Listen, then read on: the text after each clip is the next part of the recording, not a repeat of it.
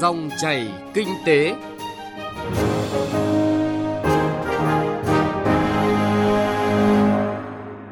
Kính chào quý vị và các bạn. Mời quý vị và các bạn cùng theo dõi chương trình Dòng chảy kinh tế thứ hai ngày 25 tháng 11 năm 2019. Trong 20 phút của chương trình, chúng tôi sẽ chuyển tới quý vị và các bạn những nội dung chính sau đây.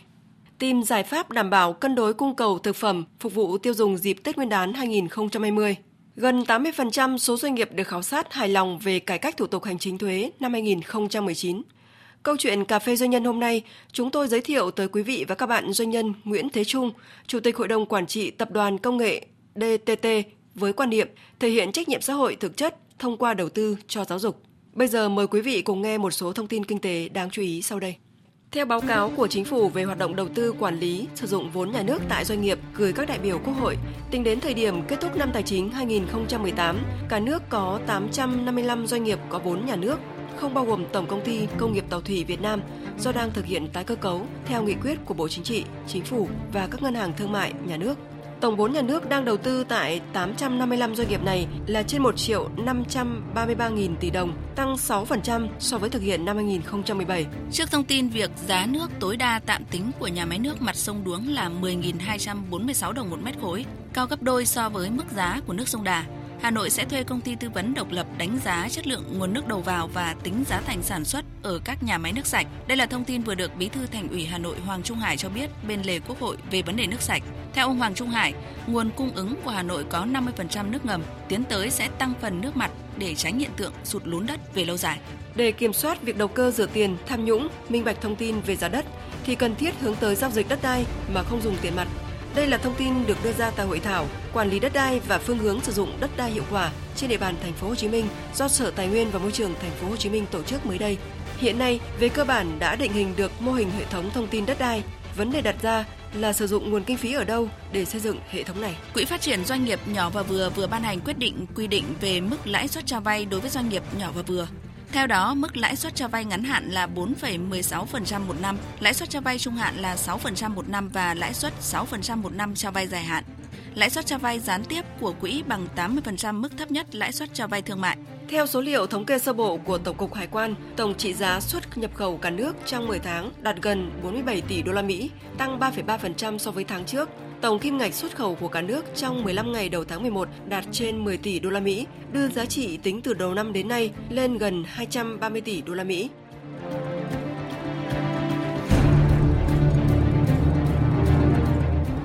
Thưa quý vị và các bạn, tìm giải pháp đảm bảo cung cầu nguồn thịt lợn, bình ổn thị trường, tránh xảy ra tình trạng khan hàng, ép giá, đẩy giá lên cao dịp cuối năm, đặc biệt là dịp trước, trong và sau Tết Nguyên đán 2020 là vấn đề được đặc biệt quan tâm tại hội nghị giao thương kết nối cung cầu hàng hóa giữa thành phố Hà Nội và các tỉnh thành phố năm 2019 vừa diễn ra tại Hà Nội. Ghi nhận của phóng viên Đài Tiếng nói Việt Nam. Theo Sở Công Thương Hà Nội, dự kiến Tết Nguyên đán năm nay Hà Nội cần khoảng 44.600 tấn thịt lợn, nhưng hiện nay tổng đàn lợn đã giảm khoảng 20% do dịch tả lợn châu Phi. Trong trường hợp nguồn cung khan hiếm, Sở Công Thương Hà Nội và các doanh nghiệp sẽ nhập khẩu thịt lợn từ Pháp, Indonesia. Bên cạnh việc dự trữ nhằm đáp ứng được số lượng thịt lợn còn thiếu, thành phố Hà Nội còn tăng cường dự trữ các sản phẩm thay thế như là thịt trâu, thịt bò, thủy sản, trứng, gia cầm. Ông Nguyễn Doãn Toản, Phó Chủ tịch Ủy ban dân thành phố Hà Nội cho biết, đến thời điểm này, các doanh nghiệp sản xuất kinh doanh trên địa bàn thành phố đã triển khai hoạt động sản xuất, ký kết hợp đồng khai thác hàng hóa đảm bảo phục vụ nhu cầu mua sắm trong dịp Tết. Song hành cùng với đó là đang tìm mọi giải pháp đề nghị các tỉnh thành phố kết nối với nhà sản xuất đưa hàng về Hà Nội, đặc biệt là mặt hàng thịt lợn. Do ảnh hưởng của dịch tả lợn châu Phi đã gây thiệt hại cho các cơ sở chăn nuôi trên địa bàn thành phố. Tổng đàn lợn bị thiệt hại khoảng 30% nên dự báo nguồn cung thịt lợn thiếu hụt trong dịp Tết Nguyên đán rất cần khai thác thêm thịt lợn và các sản phẩm thay thế khác như thủy hải sản và thực phẩm chế biến từ các địa phương về Hà Nội để đáp ứng nhu cầu tiêu dùng của người dân thủ đô thường xuyên hàng năm và đặc biệt là trong dịp cuối năm Tết Nguyên đán canh tí năm 2020, thành phố Hà Nội phối hợp với Bộ Công Thương chỉ đạo các đơn vị chức năng tổ chức hội nghị kết nối cung cầu giữa các tỉnh thành phố với Hà Nội nhằm hỗ trợ cho các doanh nghiệp và các địa phương có nhiều cơ hội hợp tác, giao thương để phát triển sản xuất kinh doanh, tiêu thụ sản phẩm một cách bền vững, đáp ứng được nhu cầu còn thiếu về nguồn cung, góp phần bình ổn giá thị trường Hà Nội trong dịp Tết Nguyên đán. Theo phân tích của Tổng cục Thống kê, dự kiến quý 4 này, tổng nhu cầu tiêu thụ thịt lợn là khoảng 600.000 tấn với mức cung căn cứ trên tổng đàn lợn của tháng 10 năm nay và mức nhập khẩu như hiện nay cho thấy tổng cung thịt lợn sẽ là hơn 400.000 tấn, thiếu hụt hơn 200.000 tấn thịt lợn. Vì vậy, Bộ Công Thương phối hợp chặt chẽ với Bộ Nông nghiệp và Phát triển Nông thôn tổ chức các hội thảo hướng dẫn và tạo điều kiện cho các doanh nghiệp chế biến, phân phối thực phẩm, đặc biệt là các doanh nghiệp đã đăng ký tham gia chương trình bình ổn thị trường tại các địa phương nhập khẩu lượng thịt lợn thiếu hụt để bình ổn thị trường vào dịp cuối năm và Tết Nguyên đán. Thứ trưởng Bộ Công Thương Đỗ Thắng Hải nhận định, dịp Tết Nguyên đán 2020 sẽ thiếu 70.000 cho đến 90.000 tấn thịt lợn hơi. Vì vậy, để đảm bảo nhu cầu tiêu dùng là nhiệm vụ hết sức quan trọng. Chúng ta cũng phải nhìn nhận rõ ràng cái việc cái sự nguồn cung cho cái mặt hàng thịt lợn thì rõ ràng là có sự thiếu. Từ nay đến cuối năm như vậy, mỗi một tháng là thiếu là cũng mấy chục nghìn tấn. Thì đây là những cái con số và những cái thực tiễn mà tôi nghĩ là các địa phương thì có thể biết hơn ai hết. Cho nên tôi nghĩ đây là một trong những nhiệm vụ trọng tâm và đặc biệt đề nghị các lãnh đạo, các địa phương, thành phố, các sở công thương cần kết hợp chặt chẽ với sở nông nghiệp và phát triển nông thôn để chúng ta xác định tình hình thực tiễn một cách hết sức cụ thể để xác định là hiện nay chúng ta thiếu như thế nào và đảm bảo cái nguồn cung và chúng ta có cái công tác bình ổn đặc biệt là mặt hàng thịt lợn trong cái dịp trước Tết, trong và kể cả ngay sau Tết thì đây là nhiệm vụ hết sức quan trọng. Thực tế cho thấy hai tháng cuối năm này và quý đầu năm tới là thời điểm có nhu cầu sử dụng thịt lợn cao nhất. Nếu như không đáp ứng đủ nguồn cung sẽ dẫn đến thiếu thịt lợn cục bộ, mất cân đối giữa các vùng miền, đảo lộn về giá cả. Do đó, các bộ ngành và doanh nghiệp phải cùng chung tay tháo gỡ khó khăn, cùng vào cuộc để tăng nguồn cung, thông tin thị trường chính xác để tránh gây bất ổn tâm lý của người chăn nuôi và người tiêu dùng. Việc điều tiết thị trường phải cân nhắc kỹ, cần kiểm soát kỹ cả nhập và xuất để ổn định thị trường.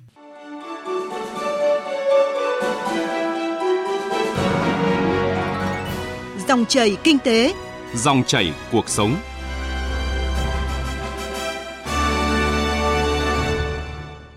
Quý vị và các bạn, gần 80% số doanh nghiệp được khảo sát hài lòng về cải cách thủ tục hành chính thuế năm 2019. Đây là thông tin đáng chú ý tại hội thảo công bố đánh giá cải cách thủ tục hành chính thuế, mức độ hài lòng của doanh nghiệp năm 2019 do nhóm nghiên cứu của Phòng Thương mại và Công nghiệp Việt Nam phối hợp với Tổng cục Thuế, Bộ Tài chính thực hiện, diễn ra mới đây tại Hà Nội. Kết quả đánh giá này được thực hiện trên cơ sở thu thập, khảo sát và phân tích dữ liệu từ hơn 1.700 doanh nghiệp đang hoạt động trên toàn quốc nhằm thực hiện đề án đo lường sự hài lòng của người nộp thuế với sự phục vụ của cơ quan thuế. Phóng viên Đài tiếng nói Việt Nam thông tin. Các chỉ số đánh giá được nhóm nghiên cứu tiến hành cho thấy so sánh với kết quả năm 2016 có 3 chỉ số tăng điểm, đó là sự phục vụ của công chức thuế, tiếp cận thông tin và kết quả giải quyết công việc.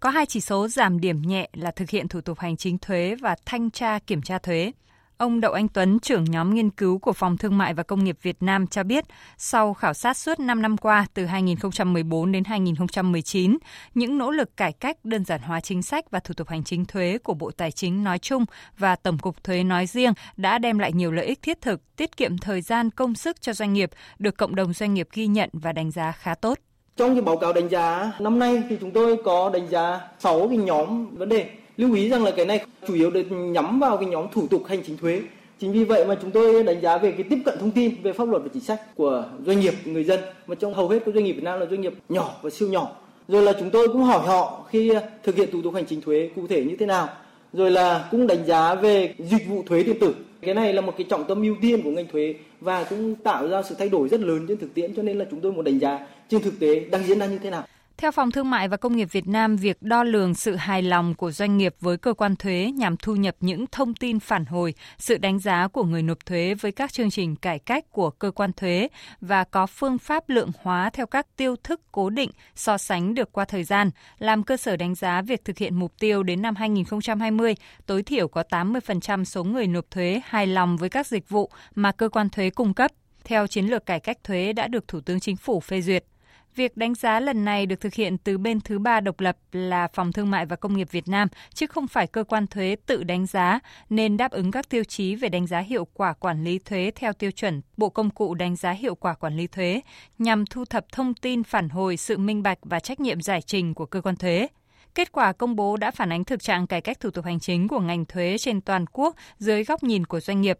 Ông Phi Văn Tuấn, Phó Tổng cục trưởng Tổng cục Thuế cho biết, đây cũng là kênh tham khảo cho các cơ quan nhà nước có liên quan trong hoạch định chính sách, chiến lược phát triển hệ thống thuế, đánh giá và so sánh chất lượng hoạt động của cơ quan thuế về các chỉ số qua các năm, giúp ngành thuế nhận diện được những điểm mạnh để tiếp tục phát huy và các điểm yếu để cải thiện. Nhằm nâng cao chất lượng, hiệu quả công tác quản lý thuế và tiết kiệm thời gian, chi phí tuân thủ cho doanh nghiệp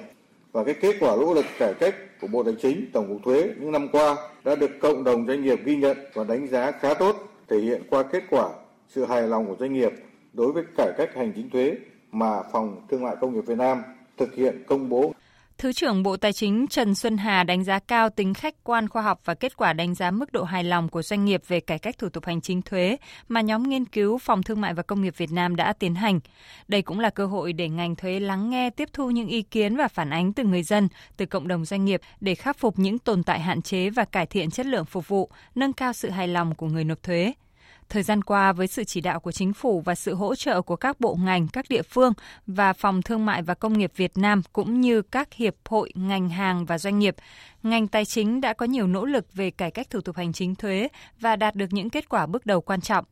ngành đã xây dựng và trình các cấp có thẩm quyền cắt giảm và đơn giản hóa hàng trăm giờ nộp thuế cho doanh nghiệp, góp phần quan trọng vào việc cải thiện môi trường đầu tư kinh doanh, nâng cao năng lực cạnh tranh quốc gia và tạo điều kiện thuận lợi cho doanh nghiệp phát triển. Năm 2019, Bộ Tài chính đã trình Chính phủ và Quốc hội các đề xuất sửa đổi về thu nộp thuế với những nội dung quan trọng xuất phát từ thực tiễn yêu cầu cải cách thủ tục hành chính thuế, tiếp cận các chuẩn mực và thông lệ quốc tế và để ứng dụng khoa học công nghệ vào việc cải cách thuế tạo điều kiện thuận lợi tối đa cho người nộp thuế. Thứ trưởng Trần Xuân Hà nhấn mạnh. Thời gian tới đây thì Bộ Tài chính sẽ tiếp tục chỉ đạo Tổng cục Thuế, các cơ quan thuế ở địa phương tiếp tục hoàn thành nhiệm vụ quản lý thu thuế, thu đúng, thu đủ, chống thất thu ngân sách nhà nước, đảm bảo phát hiện, ngăn chặn và phòng ngừa những trường hợp trốn thuế, tránh thuế hay làm xói mòn cơ sở thuế. Đồng thời cũng phải thực hiện tốt công tác cải cách thủ tục hành chính, nâng cao tinh thần thái độ phục vụ người dân và doanh nghiệp và đặc biệt là hỗ trợ cho nhóm các doanh nghiệp vừa và nhỏ, doanh nghiệp siêu nhỏ, doanh nghiệp khởi nghiệp và các hộ kinh doanh Tính đến cuối tháng 10 năm 2019 đã có 133 trong tổng số 304 thủ tục hành chính đã được cung cấp trực tuyến ở mức độ 3 và 4. Có 99% các doanh nghiệp tham gia khai thuế điện tử. Ngành tài chính đã phối hợp với 52 ngân hàng thương mại để cung cấp dịch vụ thu thuế điện tử. Bên cạnh đó cũng đã có 93% doanh nghiệp thực hiện hoàn thuế điện tử. Bộ Tài chính cũng đã phê duyệt kế hoạch sắp xếp sáp nhập các chi cục thuế quận, huyện, xã thành các chi cục khu vực của thành phố để kiện toàn bộ máy tổ chức, thúc đẩy mạnh mẽ tiến trình cải cách, đổi mới cho ngành thuế, phấn đấu tăng điểm hơn nữa từ đánh giá của cộng đồng doanh nghiệp. Cà phê doanh nhân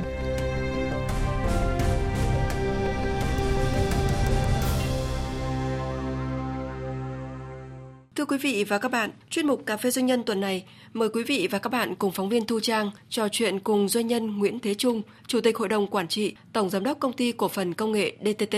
Không chỉ là một trong những doanh nhân doanh nghiệp tiên phong triển khai mô hình hợp tác công tư khi cung cấp các giải pháp chính phủ điện tử, các giải pháp tích hợp tổng thể cho khối doanh nghiệp, tổ chức. Doanh nhân Nguyễn Thế Trung cùng DTT cũng đang tiên phong đóng góp cho sự nghiệp giáo dục với hơn 10 năm nhập và vận hành mô hình giáo dục STEM tại Việt Nam. Từ đó, từ một doanh nhân chuyên ngành công nghệ chuyển hướng sang lĩnh vực giáo dục có gì thú vị? Sự thay đổi này có nhằm khai thác tối đa lợi nhuận từ thị trường giáo dục hay không? Chúng ta hãy cùng tìm hiểu. Trước hết thì trân trọng cảm ơn à, anh Nguyễn Thế Trung đã nhận lời tham gia cà phê doanh nhân. Rồi, xin chào các thính giả nghe đài.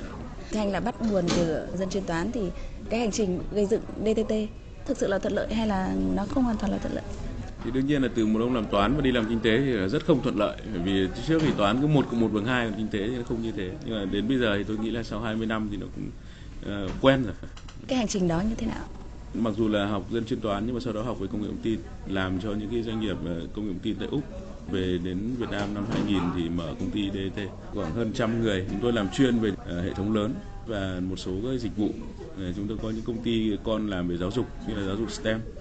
à, là giật công nghệ thông tin. Với đa số các hoạt động là công nghệ thông tin thì bây giờ anh thấy rằng là cái nền tảng công nghệ thông tin của Việt Nam mình mà đặc biệt là khi mà gắn với những cái cụm từ mà bây giờ truyền thông nói rất nhiều là cách mạng công nghiệp 4.0 nữa thì anh cảm nhận như thế nào về cái hành trình 4.0 này của Việt Nam mình? À, tôi nghĩ rằng là nó đi cùng với cả cái hành trình của cái giới trẻ của người Việt khi mà chúng ta có một cái khả năng tiếp cận với máy tính vào những năm ờ, 90 là những năm đầu tiên khoảng 95 trở đi là chúng tôi bắt đầu biết dùng máy tính thì chúng ta tạo ra được một cái tầng lớp những người trẻ đã tiếp xúc với máy tính rất là sớm. Và đây tôi nghĩ là đây chính là cái vốn rất lớn của của đất nước Việt Nam. Các bạn ấy tiếp xúc và chúng ta cũng hệ thống là tương đối mở với internet, với cái ờ, môi trường học tập mà thoải mái, trao đổi với nhau những cái tư liệu, tài liệu. Chúng ta đã tạo ra được một cái lực lượng lao động về công nghệ thông tin ờ, khá là dồi dào sau đó đi theo cái nguồn cung của à, cái gia công phần mềm ấy, thì chúng ta cũng có được một cái lượng à, lực lượng lao động tốt. À, chính vì thế thì khi mà nói đến những cái vấn đề này thì với những, những nước khác thì nó có thể là vấn đề của nhà quản lý có thể vấn đề của nhà chính sách có thể vấn đề của những ông à, chủ doanh nghiệp. Nhưng ở Việt Nam thì nó có hay là nó là vấn đề của rất nhiều các bạn trẻ. Các bạn trẻ sẵn sàng ngồi, ngồi cùng nhau làm ra những hệ thống mới sẵn sàng trao đổi và sẵn sàng là đóng góp chính sách và tôi nghĩ là đây là một cái lực rất là lớn tại Việt Nam mà nếu mà khai thác tốt thì chúng ta có thể biến những cái điều chúng ta đang nói thành hiện thực. Chứ còn nếu mà chỉ là nói và chỉ là nghị quyết thì không giải quyết được vấn đề. À, anh cũng đã từng nói với cả giới truyền thông là nhiều doanh nghiệp cứ lớn thôi lớn một cách hợp pháp ừ. mà không cần quá quan tâm vào trách nhiệm xã hội. Nhưng ừ. bản thân DTT thì lại quan tâm đến trách nhiệm xã hội. DTT sẽ uh, có cái trách nhiệm xã hội như thế nào với những câu chuyện khởi nghiệp của các bạn trong lĩnh vực công nghệ thông tin chẳng hạn? Thì chúng tôi thấy rằng là bản thân thì chúng tôi làm hai cái việc Ờ, mà theo chúng tôi là có đóng góp. Việc thứ nhất là chúng tôi đã dồn rất nhiều cái nguồn lực của công ty làm về giáo dục, giáo dục STEM.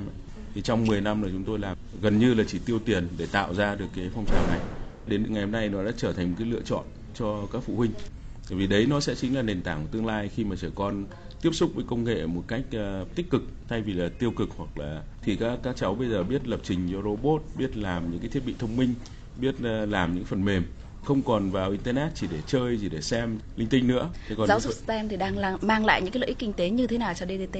hiện giờ thì hy vọng là được hòa vốn hòa anh vừa nói là trách nhiệm xã hội thì bây giờ vâng. đấy chúng ta lại bàn thì chúng tôi là muốn là cái tổ chức giáo dục đấy nó là phi phi lợi nhuận nó có thể mở rộng cho chính nó thôi chứ còn không mang lại lãi à, ừ. cho chúng tôi vẫn phải tiếp tục đầu tư cho nó. Khởi nghiệp là công nghệ thông tin đúng không ạ? À, sau vâng. đó thì là uh, chuyển sang thị trường giáo dục. Những câu chuyện uh, STEM chính là thị trường giáo dục. Thì uh, thực ra là gọi là thị trường giáo dục thì nó cũng hơi uh, bị hiểu nhầm. Nếu các bạn làm nghề bất cứ nghề nào đến mức độ nào đấy các bạn đều thấy là cái, cái chuyện quan trọng nhất là giáo dục.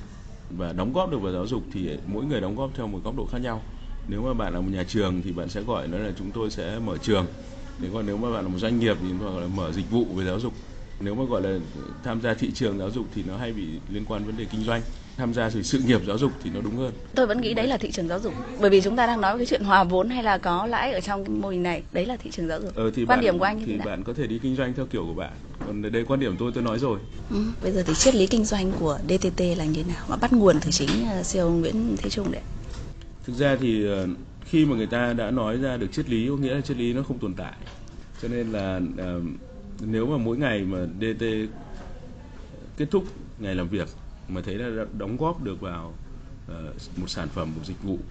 một uh, giá trị nào đấy ừ. cho uh, những người xung quanh mình đầu tiên là khách hàng của mình là bạn bè đồng nghiệp là gia đình mình và rộng hơn là của xã hội thì tôi nghĩ là chúng tôi đã hạnh phúc với cái triết lý đó thế còn có thể ngày mai chúng tôi sẽ có một cái nhãn quan khác với ngày hôm nay nhưng mà chúng tôi sẽ vẫn hạnh phúc nếu chúng tôi đóng góp được giá trị.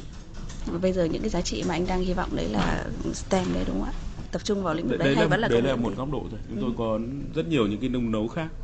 Không phải chỉ trong giáo dục mà một lĩnh vực lớn là văn hóa cũng rất là quan trọng. Vấn đề về sức khỏe cũng rất là quan trọng. Ừ. có rất anh có thể nhiều bật mí một chút. cái tài sản văn hóa của Việt Nam rất lớn. Ừ. nhưng mà chúng ta lại đang có sự đi xuống về cái tiêu dùng văn hóa thì đấy là một cái cơ hội cực kỳ lớn cho các doanh nghiệp mà muốn khai thác. Khi họ đi đi xuống với tiêu dùng văn hóa có nghĩa là người ta đang không mua đủ những cái dịch vụ tốt. Và họ cứ phải dùng đi dùng lại những cái thứ ờ, chất lượng kém. Đấy thì đấy cái khoảng cách đấy của thị trường giữa cung và cầu nó rất lớn. Là cơ hội cho rất nhiều bên. Vâng xin cảm ơn anh. Dạ, xin chào các thính giả nghe đài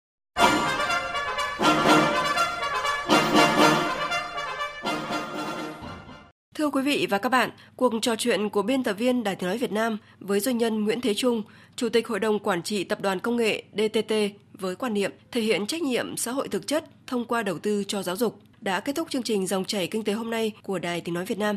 Chương trình do biên tập viên Phạm Hạnh cùng nhóm phóng viên kinh tế thực hiện. Cảm ơn quý vị thính giả đã quan tâm theo dõi.